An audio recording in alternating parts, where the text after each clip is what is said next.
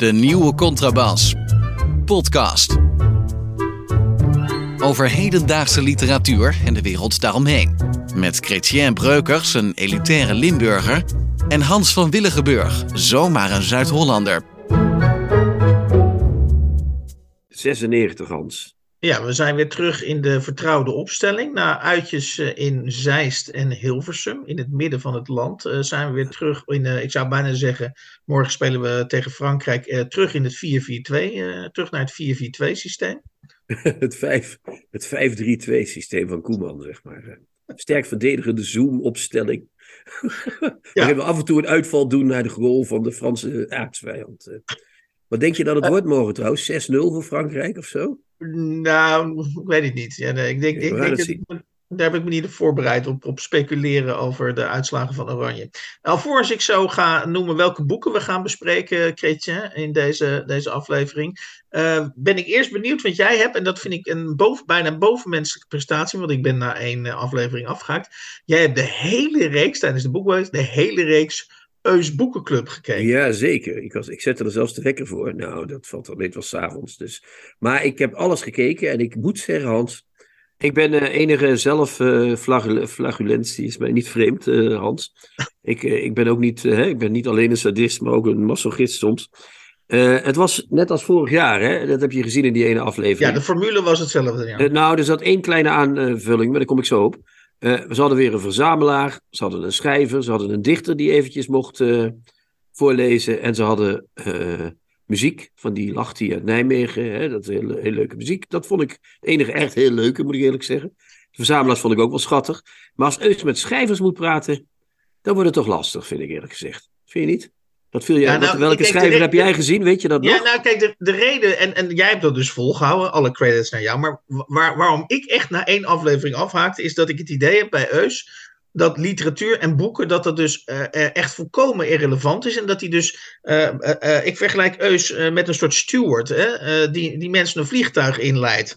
En ja, hij, hij, ziet dus al, hij, ziet dus allemaal vreemde mensen die niet uit de tv-wereld komen. Die zijn nog nooit in een vliegtuig geweest. En eigenlijk is het enige wat de, de rol die Eus zichzelf toedicht, is die mensen een beetje op hun gemak stellen. Een beetje door, door dat vliegtuig heen leiden, zodat ze makkelijk zitten. Zodat hij aan het eind, is hij volgens mij al hartstikke blij als hij die, als die, als die 40 minuten over literatuur heeft gemaakt. Zonder dat er echt gekke dingen zijn gebeurd. En, en, en, daar, en, dat is nou precies de om, dat is nou precies de, ja, in mijn ogen dan, precies de, om, de verkeerde instelling. Je moet die mensen, je moet die schrijvers juist naar allerlei hoeken moet je ze pushen, waar ze leuke, grappige, uh, uh, wat dan voor dingen dan ook. Uh, maar ze worden dus, ze worden dus ja, teruggebracht tot een soort Transavia. Die, al die schrijvers worden tot een soort Transavia-formaat worden ze teruggebracht. Ja, precies. Zo'n zo'n zo'n Zo'n goedkope prijsvechter in het vliegwezen. ja. Geen KLM, maar uh, echt uh, lager, zeg maar. Ja. ja. Maar dat, dat klopt. En dat is ook inderdaad heel goed gezegd van jou.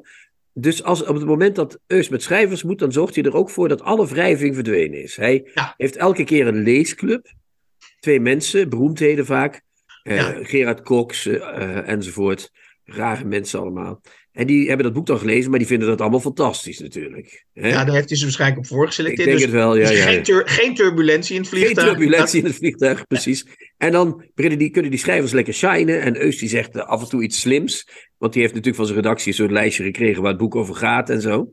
Ja. Maar er was, er was één moment, en er was, uh, de, de, de, de, er was één moment dat van de leesclub Adelheid Rozen, die begon Jaap Robbe echte vragen te stellen. Zit er bij jou ook een trauma? Weet je, het boek ging over... Oh, ja, ja. En, en, en dat was natuurlijk een confronterende vraag. En je zag Jaap Robbe ook even van zijn van zijn schelletje vallen. Van, huh, wat? wat krijgen we nou? Dus, die, dus maar ik dacht, hé, hey, maar nou wordt het interessant. Hij, ja. wordt, hij, hij verbaast zich, weet je wel. Ja. Dus, dus dat was jammer. Dat, eigenlijk hadden ze Adelheid Rozen daar als een soort ongeleid projectiel moeten laten ja. zitten. Maar ze maar... hadden dus een andere... Uh, dat was het nieuwe van de show. Ze hadden een sidekick, Kitty Herwijer. Ja, dat hij, dus hij is niet alleen een steward, maar ze hebben ook een stewardess bijgezet. Ja, maar die stewardess, ik weet niet, je hebt alleen de eerste aflevering gezien. Ja. Toen mocht ze bijna niks zeggen, toch? Nee, dat heb ik gezien dus, ja. ja toen was ze echt bijna volledig dat je dacht op een gegeven moment, oh, zo klinkt ze dus, na een ja. half uur. Maar later mocht ze af en toe wat zeggen, maar dat waren vaak dingen dat ze Eus moest bevestigen. En hij had ook een grapje bedacht, dat ze steeds een kaartje moest laten zien dat ze een seizoenskaart had, om daar mee te doen. Moest ze elke keer laten zien. Denk oh, je, ja, sorry hoor, dat vind ik even nederend. Dat doe je niet. Dat is naar binnen mocht bij Eus Boekenclub. Ja, ja, ja. Dus dat is dan toch een beetje. Ja. Eus is ook toch wel een beetje de macho hoor. Die, dat, die bepaalt wie er in zijn lieve maar show Maar de vergelijking met dat vliegtuig gaat dus meer op dan ik zelf zou denken. Dus met eigenlijk zei Adelheid Rozen. was eigenlijk een soort piloot die zei van nou, er komt wat turbulentie aan. En nou, dat is meer iemand die ineens Allah Akbar roept. Midden als, als je helemaal boven in de lucht bent. ik, ik vind Adelheid Rozen, ik weet nooit of ik die irritant vind of niet. Maar het is natuurlijk wel een geweldig ongeleid projectiel. Hè? Dat echt fantastisch. Eh. Die vrouw die kan echt uh, alles ontregelen. Dus dat, dat had ik graag gezien. Ik had graag gezien dat die schrijvers bevraagd werden. Er was uh, Tomeze, die zat een beetje weg te dutten. En die zat, zat steeds, die had het steeds over. Ja, zoals altijd bij Tomeze, ik vind hem heel sympathiek. Maar altijd over zijn schrijverschap, zijn oeuvre, zijn personages. Weet je wel, dan denk ik, jongen, daar kom je wel makkelijk weg. een beetje praatje, zeg maar. Dus ja, en Suzanne Smit over heksen. Dat is heel erg, was dat Hans Heksen. Ja. Maar goed, volgens, volgens, mij, volgens mij is de portée en, van. En dan wil ik ook nog iets zeggen over de dichters. Oh, want dat, wordt, dat is echt heel erg. Ik, ik zag een aantal dichters waarvan ik de naam niet eens meer weet. Maar ook Bab Schons en Tjeerd Bruinja. En die mogen dan alleen maar één gedicht voorlezen. En dan zie je dus dichters. En dan zitten ze, uh, Kitty en uh, Eus zitten dan aan de bar. Ja. En dan staat er zo'n dichter met een totaal verdwaasde blik. Die staat dan zo'n gedicht van zich af uh, te schreeuwen. Ja, dat vind ik echt. Het is het, de moderne poëzie, Hans. Het wordt een soort. Uh, het wordt een soort uh, amateurtoneel. Maar dat past heel goed in dat vliegtuig ja. natuurlijk. Ja, ja, nee, ik, ik, de ik, mensen, ja. dus, dus de eindconclusie. En dat, die, daarom heb ik het waarschijnlijk ook geen, maar één aflevering volgehouden. Ik dacht, dat vliegtuig gaat heel veilig landen. Dat, het is erg veilig geland. En ik zal je nog wat vertellen, Hans. Eind april stijgt het opnieuw op. Dan gaan we weer uh, voor een nieuwe ronde. Dan gaat hij nog een paar keer uh, de lucht in. Misschien haak je dan weer in, toch? Dan gaan we samen nog eens kijken. Wie weet, wie weet. Ja. ja. We, gaan, we gaan vandaag bespreken. Uh, een, in, het, in het bekende Schwab project komen dus oude klassiekers uh, in een nieuwe hervertaling uh, uit. En uh, dat was een tijdje geleden, dat is dus redelijk recent verschenen, het prachtige boek. Oh nee, dan verklap ik het al. Hè? Nou, ja, precies. Ja, ja. De roman Gerber van. Nu, nu haakt iedereen af, Hans. van, de, van de Oostenrijks-Tsjechische schrijver Friedrich Thorberg. En daarna, met onze resterende energie, gaan we dan nog bespreken Simon Jones, als ik het goed uitspreek, met uh, alles wat ik vond op het strand, uh, verschenen ja. bij Koppernik. Ja, inderdaad. Twee boeken die we vandaag gaan doen. En uh, heb je nog een ander lief onderwerp op je briefje staan? Of niet? Ja, ik heb, ik heb nog een paar dingen die ik even met je wil, wil bespreken. Eén is, um, ik heb onlangs, een, ik vroeg me af, um, is dat nou wat vinden we daarvan? Ik heb onlangs een, een podcast met Joris Luijendijk uh, gehoord. en met dat over dat bekende boek Zeven Vinkjes. Wat we ook in deze podcast besproken hebben. Oh ja. en, die, en die zei uh, in die podcast. Uh, dat hij elke zin. Elke zin in dat boekje. Daar heeft hij bijna over. Dat, dat, dat zei hij. Hè? Of het ook echt waar is. is vers 2. Maar hij pretendeerde. of hij zei dat hij over elke zin in dat boekje. heeft hij gevochten met zijn redacteur. Okay. Uh, en volgens mij is dat die redacteur Tilly Hermans. Uh, nou, het, was toch, waar was het ook weer uitgekomen? Nee, dat lijkt me sterk. Het was, was bij het... Pluim uitgekomen. Nou, dan is het waarschijnlijk Mitsie van de Pluim. Dan, uh... Oh, Mitsie van de Pluim zou ook kunnen, inderdaad. Maar, maar als hij daar met over elke zin heeft gevochten, dan is daar niet hard genoeg over gevochten, zou ik zeggen, over dat boek. Toch? Of wel? Ja, ik weet niet. Je was, toen, je, was er toen, je was er toen wel ontroerd uh, door. Uh, nee, ik was ontroerd door de manier waarop hij zichzelf presenteerde. Dat weet ik nog goed. Dat kun je echt mm -hmm. naluisteren. Maar dat hele boek stelt toch niet veel voor. Dat is gewoon een soort pamflet over uh, dat mensen met zeven vinkjes meer bereiken dan mensen zonder zeven vinkjes, toch? Ja, als je het helemaal terug wil brengen. Maar wat vinden we van het feit. Wat, wat ik interessant vind om het even over te hebben. Wat, ja, een, een, boek waarvoor je een beetje redacteur over elke zin strijd hebt gevoerd. Is dat dan een. Want hij bracht het eigenlijk als een, als een teken van. Dat, dat moet dus wel kwaliteit opleveren. Uh, ja. Terwijl ik denk, ja, is dat zo? Nee, ik denk zelf persoonlijk van niet. Ik denk wel dat het goed is om uh, met je redacteur van gedachten te wisselen. En soms ook dingen te veranderen, omdat je redacteur dat vindt.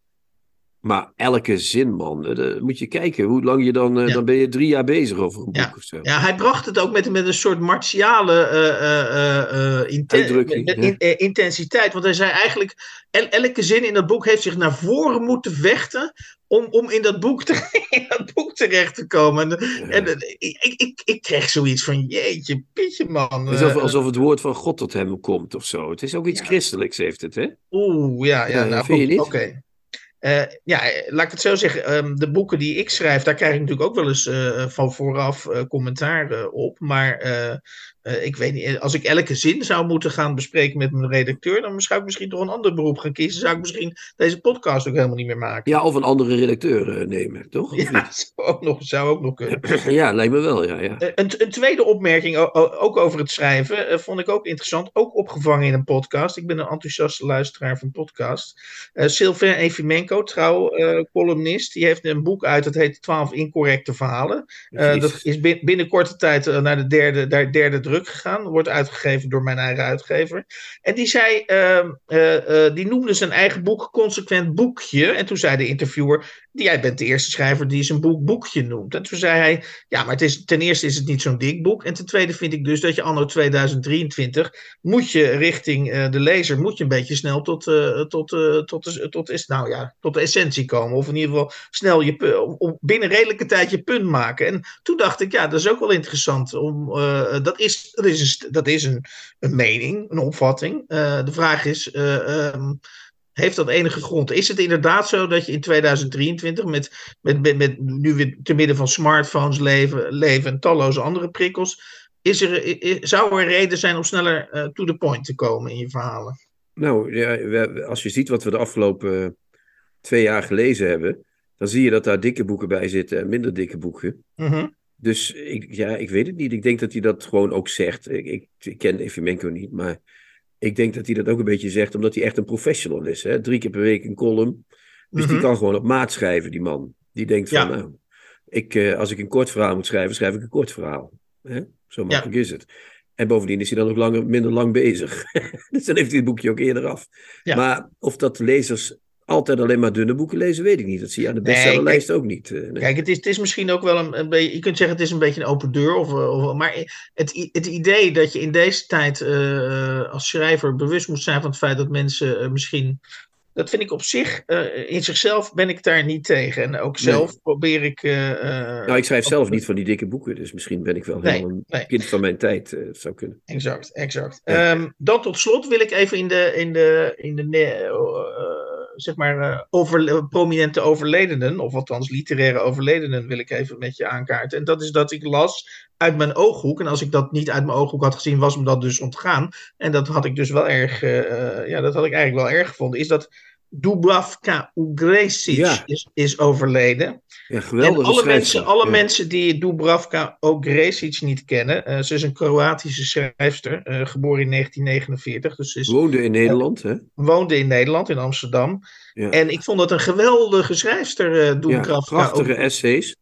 Ja, En, en zij was ook in staat om, een literat, om over literaire congressen uh, werkelijk hele spannende en inventieve romans uh, te schrijven. Ja, net zoals Rachel Kusk. Ja. ja, daar zitten wel een paar leuke dingen in. Ja, ja.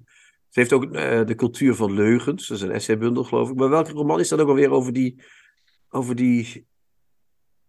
Over, die, over, dat, over, dat, over die literaire congressen, weet jij dat? Ja, dat moeten we misschien even opzoeken dan. Dan komen we nu. Sorry, ja, oké. Okay maar ik zou alle, alle, mensen, alle mensen die uh, in literatuur geïnteresseerd zijn en ook in, en, en, en in literatuur die over schrijven gaat en over fabuleren en over mythes, uh, die zou ik zeker het werk van Dubravka Ugresic uh, um, aanraden. Ja. En ja, ze werd gepresenteerd ook in zekere zin als de laatste echt Joegoslavische schrijfster. Zij was zij was inderdaad iemand die uh, met enige nostalgie en ook met uh, uh, schreef over de tijd dat Servië, Kroatië, Slovenië, al die aparte landjes nu, dat die nog tot één land behoorden, namelijk het prachtige Joegoslavië. Ja, de Communistische Republiek Joegoslavië. Ja. Zij was ook in 49 geboren, dus ze heeft het vanaf het begin meegemaakt, zou je ja. kunnen zeggen. Ja. Tito, Tito, hè Hans? Dat was nog eens wat. Ja. Dus mensen, hup, hup, hup, Oekresic. Naar de boekhandel, ja, Oekresic, ja. Tips van de week boeken, artikelen of pamfletten die boven het maaiveld uitsteken.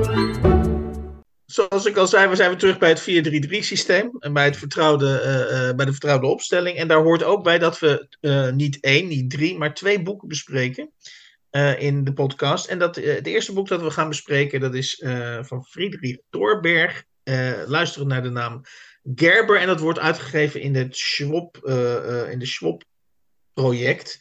En Schwab is een project waarbij uh, bijzondere boeken, uh, of uitzonderlijke boeken, romans meestal, opnieuw worden vertaald en in de handel gebracht. En soms ook voor het eerst, want dit is voor het eerst vertaald, dit boek. Oké, en Friedrich ja. Thorberg, de, ik heb dat in de inleiding volgens jou een beetje verkeerd gezegd. ja, het was een Duitsstalige Tsjech. maar. Ja. Jij zei een Tsjechische Oostenrijker, maar het was een Duitsstalige Tsjech. Net zoals uh, Frans Kafka en Max Brood, die die ook gekend heeft volgens mij. En uh, die later naar Oostenrijk verhuisd is, maar dat was natuurlijk allemaal onderdeel van het Habsburgse Rijk. Uh, maar die, het was een Duitsstalige Tsjech dus. Ja. We schuiven altijd een beetje heen en weer wie, wie de samenvatting van het boek geeft. Dat is, een beetje, dat is altijd een beetje huiswerk of een beetje... ja, zal ik, zal ik hier eens de koe bij de spreekwoordelijke horens vatten? Ja, ja, is goed. Ja, we hebben hier te maken met, in het Duits heet het Der Schüler Gerber. Dus de, de scholier, eh, de, de leerling eh, Gerber. Hè? Ja. Eh, maar ze hebben het Gerber genoemd in de vertaling. Chris Lauwerijs en Isabelle Schoepen. En we hebben, wat we eigenlijk meemaken is het laatste jaar van, het, van de middelbare school in, in, in, in, een soort ja, Tsjechisch-Duitse omgeving, neem ik aan. Of Weense, dat kan ook. Mhm. waarin die Gerber wordt gevolgd op weg naar zijn maturi, maturi, hoe heet dat ja. alweer? Maturitat, och, jezus. Uh, ja, dat kan ik niet onthouden. Op een Matu ma is dat niet een Matura of zo? Ja, de Matura. Dus op weg naar de Matura. Dan moest je dus een soort eindexamen op het gymnasium doen. En dan mocht je daarna naar de universiteit of niet. Ja, en de suggestie van het boek is, alvorens jij zo verder, de suggestie van het boek is, en ook van de achterflap en zeg maar van de hele publiciteit om dat boek heen, is dat de Matura, als ik het goed uitspreek, uh, uh, dat dat dus echt een, nog veel. Hè, want wij kennen natuurlijk ook eindexamens. Dat, dat, dat, dat is niet meer. Ja, dat is daar echt een groot ding, zeg maar. Ja, ja. ja dus, dus als, je, als, je die, als je Matura niet haalt, dan komt het er eigenlijk op neer dat je dus op je uh, 18e of 19e, dat je tota in feite uh, totaal wordt afge afgeschreven voor het hele leven. Dus daar, daar, hangt, heel, daar hangt heel veel van af. Ja. Dan kun je geen hogere ambtenaar meer worden of dat soort dingen, zeg maar. Dus, of geen hoogleraar meer. Dus dan, je moet dat echt halen. Want de hele, het hele boek door speelt zich af in dat jaar. En die Gerber die, die voelt zo doem over zich heen hangen dat hij het niet gaat halen. Het, is, het speelt zich voornamelijk in zijn hoofd af, heb ik het idee, heel sterk. Maar mhm. die heeft ook uh, daarmee uh, samenhangend uh, de, de, de, een soort, dat is de tweede verhaallijn. Hij is, is op weg naar dat Matura. Maar daar heeft hij dus ook een, hoe noem je dat? Een, een nemesis bij, een, een, een, een kwade genius. Dat is de leraar wiskunde. En dat is, uh, die man wordt uh, God Koepfer, genoemd. Koepfer. Ja, Koepfer, God Kupfer noemen ze hem. Ja, en, ja. En, die is, en het punt eh, is natuurlijk dat hij is niet alleen leraar wiskunde, want hij, hij En hij is klasseleraar van het. Hij is klasseleraar, precies. Hij heeft ja. een machtspositie, ja. Hij en hij heeft van tevoren al gezegd, als ik jou krijg, Gerber, dan zullen wij nog eens zien of jij slaagt. Dus ja. hij heeft al een kleine hypotheek gelegd op dat jaar, voor die arme Gerber. Mm -hmm. nou, en die Gerber, die, heeft dus, die volgen we dat hele jaar, met die, met die leraar erbij, die hem inderdaad redelijk schandalig behandeld. Ik vind het ook een soort studie in fascisme, Hans. Jij niet? Het is een soort machtsgedoe uh, uh, in dat boek. Ja, dat goed. heb ik er ook wel in gelezen. Ja. Maar, ik was vooral, maar goed, dan gaan we al naar. Vertel jij nog eens even, daar, daar, hij, hij heeft een paar verhaallijnen door elkaar. Dus dat hele gedoe met het eindexamen. Uh, en dat met die leraar. Hij heeft ook nog een liefdesverhouding, denkt hij, Gerber. Ja. Met dat meisje. Die, ja, is hij nou, Lisa heet ze. Is hij nou wel of niet verliefd op hem? We komen er niet helemaal achter. Waarschijnlijk mm -hmm. niet, want ze, ze laten hem nogal aan uh, bungelen, zeg maar. Ja. En dan heeft hij ook nog uh, uh, een vader en moeder. Want de vader die wordt alsmaar zwakker van hart. En voor die vader is het hele halen van het eindexamen nog veel belangrijker dan voor die, voor die, voor, voor die Gerber zelf. Dus die, het, is echt allemaal, het is echt een helsjaar heeft hij echt. Ja, en de afloop, dat, daar, daar verklappen Daar kunnen we, niks over verklappen, want dat is vrij plotseling komt er nog een konijn uit de hoed aan het eind. Ja. Precies. Ja. Um, goed, dan, dat, is, dat is mooi, de, want dan kan ik een beetje gelijk in uh, hoe, hoe ik het boek uh, gelezen heb. Ik heb aan het begin volgens mij van de podcast al uh, het woord prachtig laten vallen. Um, wat, wat mij het meest verbaast bij dit boek, dat dit geschreven is door iemand van 1 of 22 jaar. Het zit er nog vers in allemaal, hè? dat kun je wel merken. Nou, zo. Uh, laat ik het zo zeggen, de, de, de psycholo uh, als, je, als, je, als, je, als je kijkt naar uh, de, de psychologische verfijning, laat ik het zo zeggen, waarmee hij die personages tekent, dan denk ik, Uh, ja, goed, oké. Uh, ik ben misschien bijna een man van 59. Iedereen heeft een absolute leeftijd. Hè? Dus met andere woorden zijn, zijn er ook mannen van mijn leeftijd die zeggen heel stoer: Mijn absolute leeftijd is 16. Uh, en en om, om hun eigen jeugdigheid te benadrukken. Maar deze auteur, die was, als ik hem goed lees, en, en denk ik van deze, deze auteur heeft misschien wel een absolute leeftijd van, nou, wat zullen we zeggen? 70 of zo? nou, in ieder geval behoorlijk in de 40 al. ja. ja Hij heeft alles wel goed door, allemaal, dat is waar. Hij was heel getalenteerd, heel jong al goed. Hij heeft, toen, dat is, dit boek is in 30 verschenen. Het was zijn debuut. Hij was 22 toen het verscheen. En, en, en volgens mij, als, als, ik, als ik dat nog mag citeren, of vooraf mag citeren, want, want ik ga straks nog meer citeren, is dat achterop het boek staat. Max Brood was volgens mij een van zijn. ja, die heeft ervoor gezorgd dat het boek uitkwam. Eigenlijk. Ja, die, dat is dus een van zijn ontdekkers. En die schrijft achter op deze roman. En uh, nou ja, we, we, we, maken er geen gewoonte van om uh, uh, citaten of, of flaptekst-citaten op te nemen. Want dat is meestal natuurlijk gewoon reclamepraat. Ja, Max Brood mag wel. Hè? Dat is, maar Max Brood, die schrijft. En dat, dat, ik vind dit dus echt een heel goed citaat over dit boek. Dit is geen schoolroman meer, schrijft Max Brood. Dit is een heldere, waakzame, visionaire blik, blik op ons totale bestaan. Het raadsel school is in alle opzichten ingebed in het grote raadsel dat leven heet. Ja, dat is het ook, ja. Het is echt, want je vraagt je steeds ook af, wat, wat, wat bezielt die Gerber precies? Waarom is hij zo, wat doet hij zo moeilijk, weet je wel? Eh, doe rustig aan. Eh. Ja, had je dat, ergerde je dat? Of, of... Nee, het ergerde me niet, want, maar er werd ook heel vaak door die andere leerlingen gezegd, iedereen slaagt, weet je wel? Op één of twee echte sukkels na, iedereen slaagt. Mm Gerber zou ook uiteindelijk geslaagd zijn. Uh, ook al was hij zo bang dat hij dat niet uh, zou zijn. Ja. Ja. Dus uh, het is ook iemand die vooral. De, die hele angsten en zo, die spelen zich niet alleen af in de omgang met die leraren, met die geliefden en met die andere leerlingen. Mm-hmm. maar die, en met zijn ouders. Maar die speelt zich ook in zijn hoofd af. Hij is bang. Het is een bange figuur. Ja, nee, Misschien is hij bang gemaakt door het hele systeem. Dat zou zomaar kunnen. Mm-hmm. Maar het is wel echt iemand met heel veel angsten, die, die, die daar niet tegen opgewassen is. Ja, ja, ja. ja. En dat doet me ook een beetje denken aan de Boedenbroeks. Daar zitten een paar, ook een paar schoolhoofdstukken in. Ja. Hanno Boedenbroeks, dat is degene die uh, de familie te Londen laat gaan. Mm-hmm. die, dat die, die, die, die, wil niet meer naar school en die zakt dan echt voor het gymnasium. Dus die gaat echt zakken. En uh, dat zit er ook die totale ontreddering in. Die totale ellende van die school. Dus dat deed het me ook een beetje aan. Maar het is ook dezelfde tijd ongeveer. Ik zie, ik, ik zie, want nu heb je het bijvoorbeeld over uh, Boedenbrooks van Thomas Mann. Hè? Even, ja, ja. Dat, ja. Um, ik zie opeens ook, ook uh, uh, maar misschien eh, is dat, is dat, zijn er al bibliotheken over volgeschreven. Maar ik zie ook wel. Para ik vond de personages hadden een soort diepgang die je ook bij Russische auteurs uh, uh, vaak, vaak wel tegenkomt. En opeens zie ik dus inderdaad een, een soort parallel tussen de Duitse en de, Ru de Russische. Uh, nou, je zou dat meer midden-Europese literatuur kunnen noemen. Ja, zo zou je het ook kunnen noemen. Ja, het is echt, ik vind het echt een midden-Europees boek uit de jaren voor de Tweede Wereldoorlog. Ja, ja. Dat, nou, dat vind ik het echt. Dat is echt als ik mag citeren. ja. ja. zeker. Ja, graag. Ja, ja, ja. Wat ik heel knap vind is dat. en en daar, daar zie je dus, hoop ik, als ik het zo voorlees, hoe goed hij kan schrijven, is dat hij met een hele eenvoudige metafoor. Uh, uh, want op een gegeven moment introduceert hij die Lisa Ber, uh, Berwald. En dat is dus zijn grote liefde. Ja. En, die, en, die, ja, dat vind ik, en dat vind ik dus bijna van Russische allure. De manier waarop hij haar introduceert. En dat is op pagina 120 in hoofdstuk, S, hoofdstuk 6. Ik ga dat hopelijk zo goed mogelijk voorlezen. Er waren momenten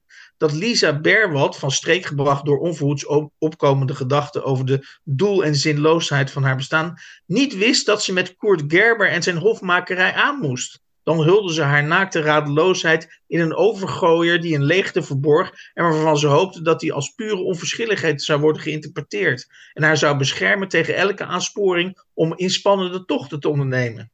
Ze zag niet in wat voor zin het had toppen te beklimmen.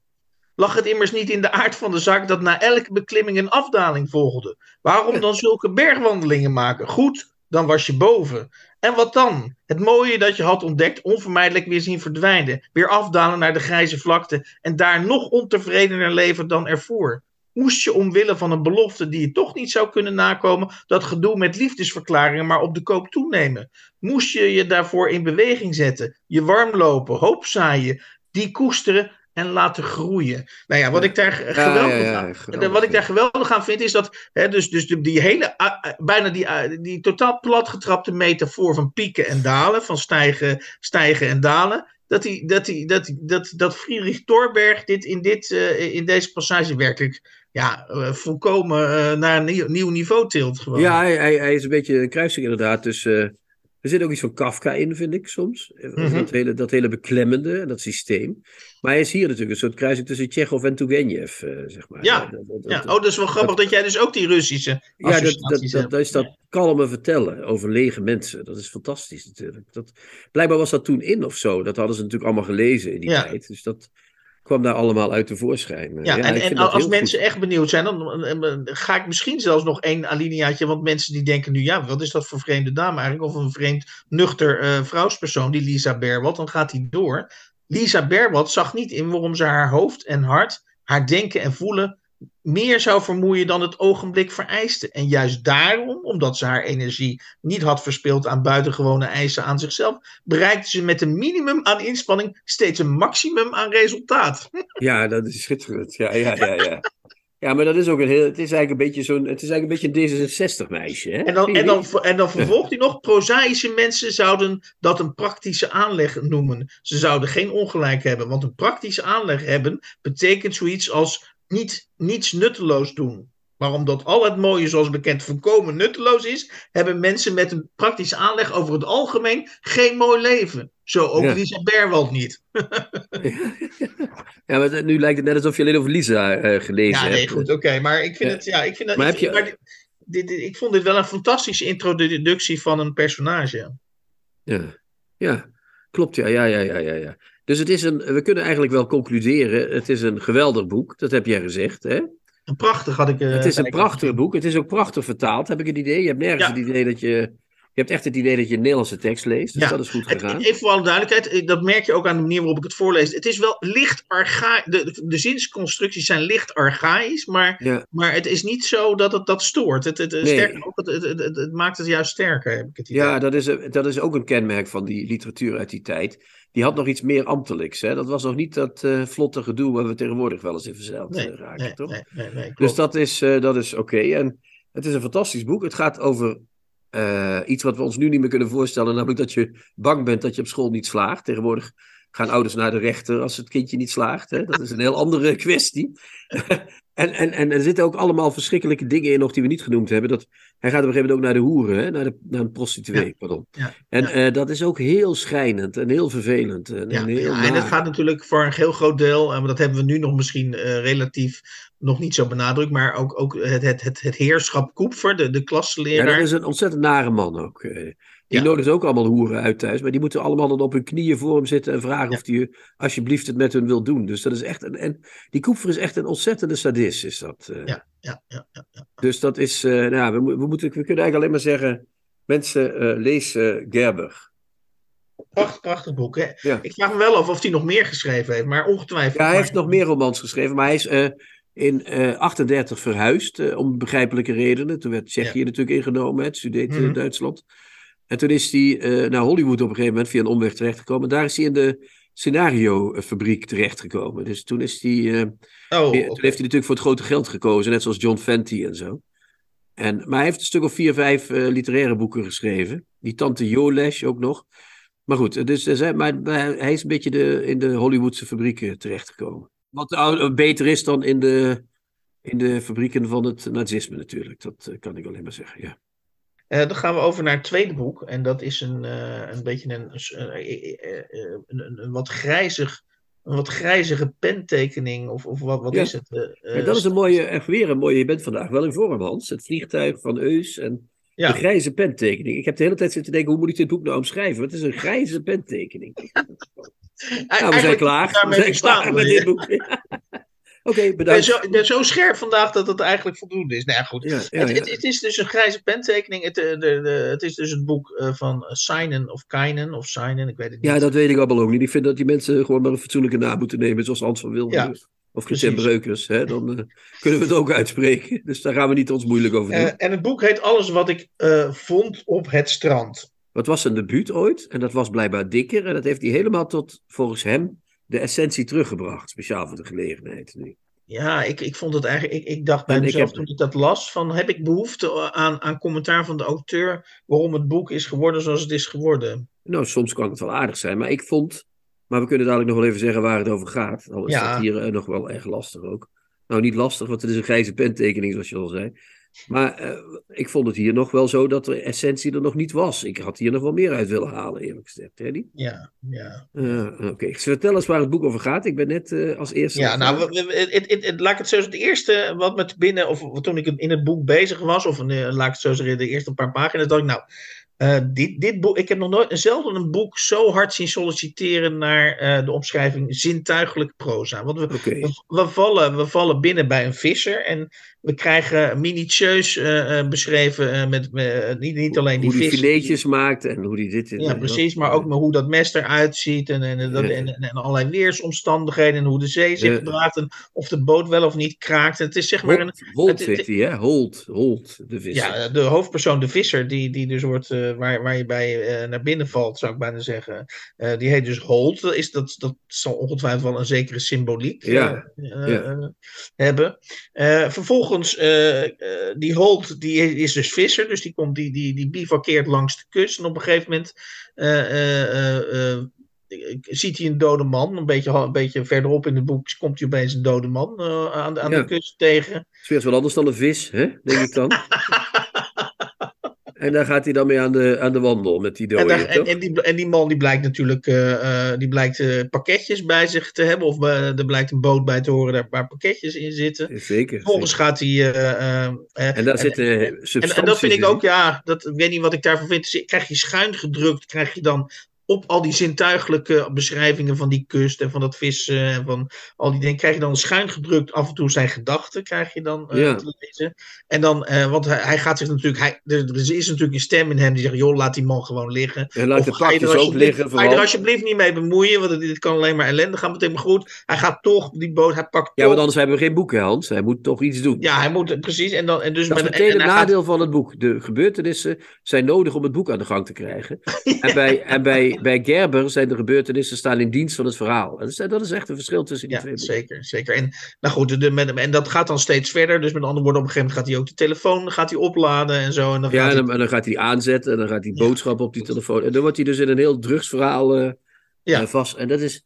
Ja, en dat is. Maar, maar, ja. ja dan, dan, dan, krijgen we nog een einde wat we niet kunnen verraden, want dat is nogal een drastisch einde. Hè? Zeker. Toch? Maar dat kunnen we niet maar, maar waar, het volgens mij, waar ik zelf al. Uh, maar goed, dat zijn, dat is, misschien zijn dat hele persoonlijke uh, uh, sim- en antipathieën die ik dan heb. Maar bijvoorbeeld op pagina 16 krijg je dan. als we dus nog. Dat is helemaal in het begin. Als we nog kennis maken aan, met, met Holt en, en zijn Ja. visserijpraktijken. Dan staat er op pagina 16 het zinnetje. En daar val ik dan heel erg over. Uh, want dan, dan wordt dus in vroeg stadium wordt die Holt een beetje voor, ja, in een soort heilig, in een, soort- als een soort heilige neergezet. Ja, staat ja. Op pagina 16 staat er. Hij kon alleen al met zijn lichaam voelen welke koers de boot Ja. voer. Ja, en dat, Hans, dat soort zinnetjes, die zijn echt, ik krijg er ook de rillingen van over mijn rug. Oh. Maar ik zie op de, achter, ja. op de achterkant, zie ik in hem, is een, in ham is een wonder van een boek, Tommy Wieringa. en dat verklaart alles, Hans. Het is proza voor Tommy Wieringa. Dat is het gewoon. Het is een beetje met vi- vissers en macho's. Hè. Eh, Tommy heeft ook in Weesp gewoond. Hè, met Ja. Tommy weer eens, eh, bij de kladden. Uh-huh. Eh, het, is, het is van dat proza voor, voor mensen die een beetje van mannenverhalen houden. Begrijp je wat ik bedoel? ja, ik snap wat je bedoelt. Ja. Het is een stoere mannenverhaal, is het eigenlijk een beetje. En Ja. dat dan fragmentarisch geschreven en dat wordt dan zintuigelijk genoemd. Ja, ik heb ook. En wat, wat, ik kan er niet in komen in het verhaal. Jij wel? Ik heb het helemaal Nou, uitgelezen. ik, heb, ik heb eh, op een gegeven moment, eh, eh, halverwege, toen ik dacht van wat zit ik in godsnaam te lezen? Nee, zo erg was het nou ook weer niet. Maar toen, toen, heb, toen, heb, toen heb ik daar, ben ik even, dat doe ik af en toe. Misschien is dat heel slecht, misschien mag dat helemaal niet. Misschien is het wel, is het wel he- nou ja, precies wat je niet moet doen. Maar toen ben ik even gaan zoeken wat er al aan recensies over dit boek verschenen was. Nou, toen- het is juichend alom, hè? Eh, en toen, toen zag, las ik dus op Zoom, die eindigen hun recensie met de volgende passage. Let op. De luisterrijk zintuiglijke stijl en zijn gefocuste minimalisme dragen zorg, Kretje, dragen zorg voor een esthetisch dramatische loutering van de zuiverste soort. Wie schrijft dat?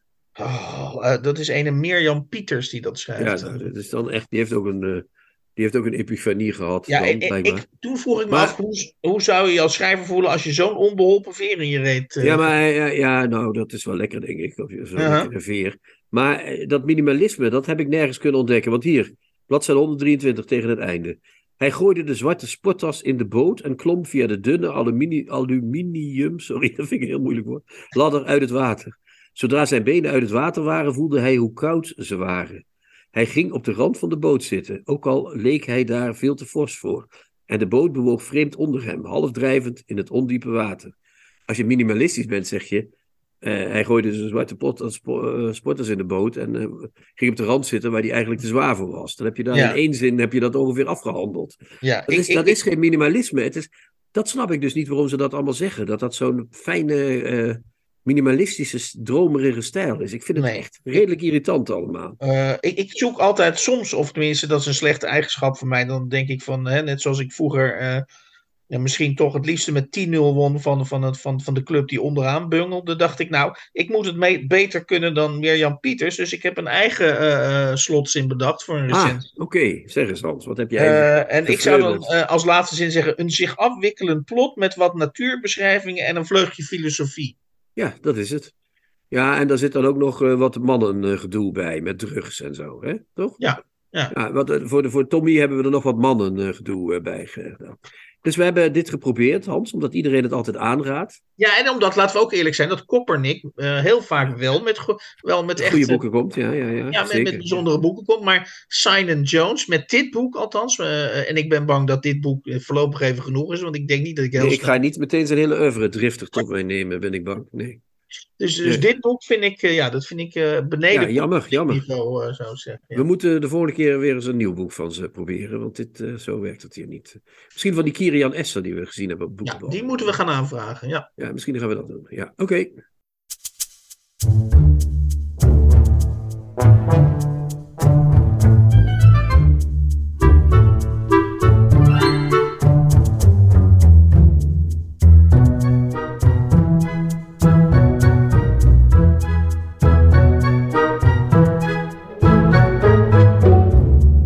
Hans, treurig nieuws in de poëziesfeer. We hadden net al uh, Ugricic, die ons ontvallen is. Ja. Maar vandaag, als we dit opnemen op donderdag 23 maart, bereikte mij het bericht uh, dat Mark van Tongelen uh, is overleden. De Vlaamse dichter. Hij is geboren in 56 en in 2023 gestorven. Dus het was ja, 44 plus 23. Wat is het? 67 jaar. Niet zo oud ja. nog. Nee. En jij, ik weet niet of jij hem ooit gelezen hebt. Uh, ik heb wel eens wat voorbij zien komen, maar... Uh, maar je bent niet echt een uh, Mark van Tongelen in, in, in, in een tijdschrift of zo denk ik, hé, hey, Mark van Tongelen, grappig. Ja, hé, hey, grappig, leuke naam. Ja, grappig, een Belg. ja. ja, hij was, hij was broos, het was een broze, hele aardige man, als ik dat mag zeggen. hij had een ongeluk gehad dat hij in coma gelegen, dus die, was al, die lag al af en toe in de kreukels, zeg maar. Mm -hmm. Heeft hij ook uitgebreid over geschreven. En ik wilde eigenlijk als een soort, ja in memoriam voor hem een gedicht voorlezen. Is dat goed? Ja, en ik begrijp dat er ook een zekere waardering voor zijn werk aan ten grondslag ligt, toch? Ja, ik vind, ik vind zijn werk heel, echt heel goed. Hij heeft uh, uh, heel veel dichtbundels geschreven, bij, uh, gepubliceerd bij Atlas Contact en daarvoor bij Lando. Zijn laatste bundel heet De Groeivlucht. Die is in 21 verschenen bij Atlas Contact. Vond ik zelf ook een hele mooie bundel. Het was echt zo'n, ja, hoe moet je dat zeggen? Hij was een beetje onbeschroomd lyrisch soms een beetje op het naïeve af. Net alsof, dat, uh, alsof die, dat ongeluk hem een beetje de naïviteit of de onbekommerdheid ingeduwd had. Dus hij had iets, uh, iets van een onbekommerde zingen, zanger. Iets wat okay, ja. Peter Holvoet Hansen wil doen, dat kan hij, kon hij heel goed, uh, zeg maar. Kan hij beter? Of wil je dat, dat kan hij eigenlijk beter, vind ik. Ja, ja, ja. Oké. Okay. nou, ik ben, een, helemaal, ik ben helemaal klaar voor, voor de in memoriam Mark van, Mark van Tongelen. Ik lees een gedicht voor uit de bundel Lopend Licht. En dat heette De Dood Voorbij. Dat leek me wel een toepasselijk uh, gedicht. De Dood Voorbij. Vanmorgen, toen ik wakker werd, dacht ik direct aan lopen. Aan de schoenmaat van de tijd. Ik snoerde snel de veters van mijn haar nieuwe gimpies dicht en rende blindelings de straat op, alsof ik nooit meer hoefde te slapen. De brand in mijn hart raakte mij niet geblust. De stad verschroeide onder mijn voeten. Mijn gemoed zweefde in mijn schoenen. Ik nam steeds grotere passen, was niet meer te houden. Ik nam de dood langs achteren. De wereld danste in mijn hoofd. De stad was van mij. Nou, dat was het. Uh, Mark, waar je ook bent, uh, see you at the dark side of the moon ooit.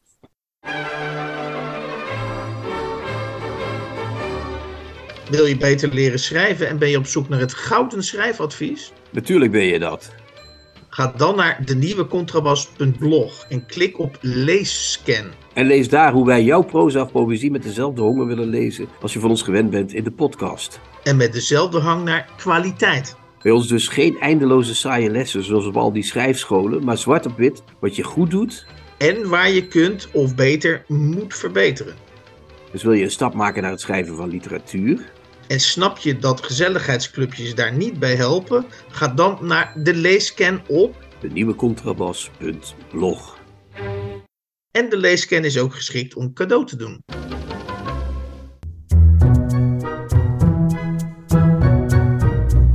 De nieuwe Contrabas. Podcast.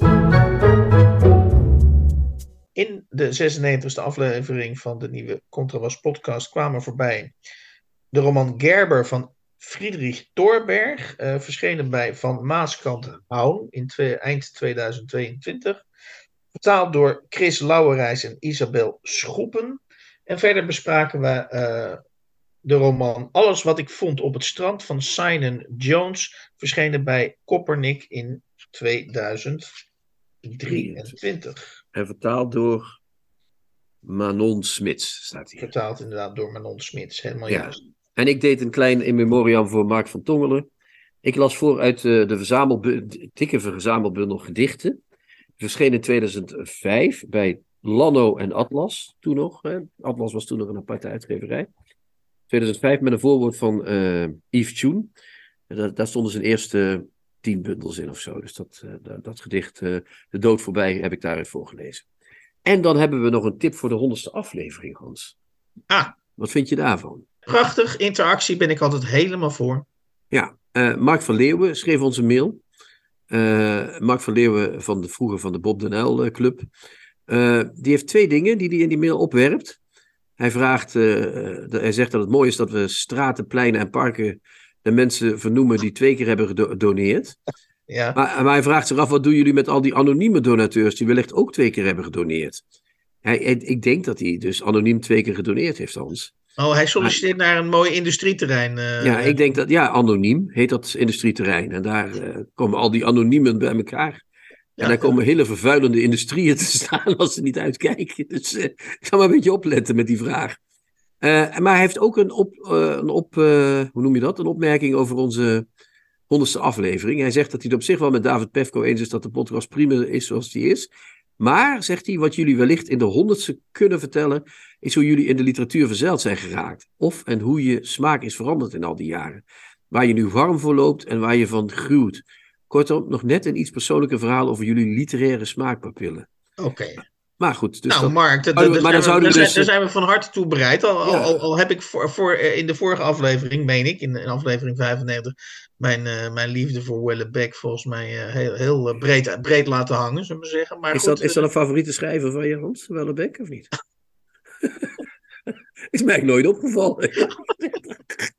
heb je daarover in de groene geschreven ooit, of niet? Nee, ik heb over hem geschreven, maar niet in de groene. Oké, okay. maar uh, wat ik wil zeggen is, uh, dan moeten we dus, zouden we dan de hele aflevering over die ontwikkeling van onze smaak moeten vertellen? Zou dat niet een beetje veel zijn? Ja, dat is te veel. Dat is te veel. Ik denk dat Mark inzet gewoon op een, op een, een, inleiding. Klein, mooi, mooi voorbereid verhaal. Uh, een beetje uh, over, over onze. On, laat, ik het, laat, ik het heel, uh, laat ik het heel educatief zeggen. In onze ontwikkelingsstadia in, in, in de literatuur. Dat we zoals altijd in die tijd begonnen met wolkens en bla bla bla. En, nou, maar ik denk, ik denk als we heel eerlijk zijn, uh, in de jaren negentig, ik weet niet hoe, jou, uh, hoe jouw leven er toen exact uitzag. Dat zou raar nou, zijn. Dat wil ik nog wel zelf ook wel eens weten. Het zou raar zijn als ik, wist, als ik dat wel wist. Maar ik weet in ieder geval wel dat jij toen, en, uh, of ik, dat ik toen van jouw bestaan überhaupt op de hoogte raakte. Omdat jij wel eens iets schreef. Uh, of misschien was dat iets later. Nee, volgens mij was dat toen al. Dat jij dingen schreef over bijvoorbeeld snoeker. Uh, um... Zeker, voor Bunker Hill heb ik daarvoor over geschreven. Ja, zeker. ja. En, en ik dacht bij mezelf, nou, er is nog iemand die zijn leven aan het, voor dat voorspellend licht werpt op onze literaire. Ja, maar, dit, dit... maar in de jaren negentig lagen Chrétien en Hans voor de buis snoeker te kijken. Leuke tijden, maar wordt vervolgd dus. Moeten we niet alles nu uh, weggeven, zeg maar. Nee, nee, nee. nee de honderdste af, over vier afleveringen ze, meer over snoeker. Dat is misschien wel een goed idee. Ja. How Snooker Changed My Life. Ja, mooi. Uh, nou, tot die tijd uh, zeg ik tot de volgende week. En tjoe tjoe en ciao ciao. Toch? Ciao ciao ciao. De nieuwe Contrabas podcast wordt gemaakt door Chrétien Breukers, Hans van Willigenburg en Erik Lindenburg. Kijk jij ook elke week uit naar de nieuwe Contrabas podcast? Voeg dan de daad bij het woord en word officieel supporter. Dat kan al vanaf 1 euro per week, oftewel 52 euro per jaar. Draag je ons een heel warm hart toe, dan kun je ook Golden Supporter worden voor 104 euro en Platinum Supporter voor 208 euro per jaar. En wat krijg je daarvoor terug? Dan luister je met nog meer plezier naar ons uitgesproken geluid wekelijks over literatuur. En wat je ook geeft, ga naar gofundme.denieuwecontrabas.blog. Nog één keer? gofundme.denieuwecontrabas.blog. Hup, hup, hup. Hup.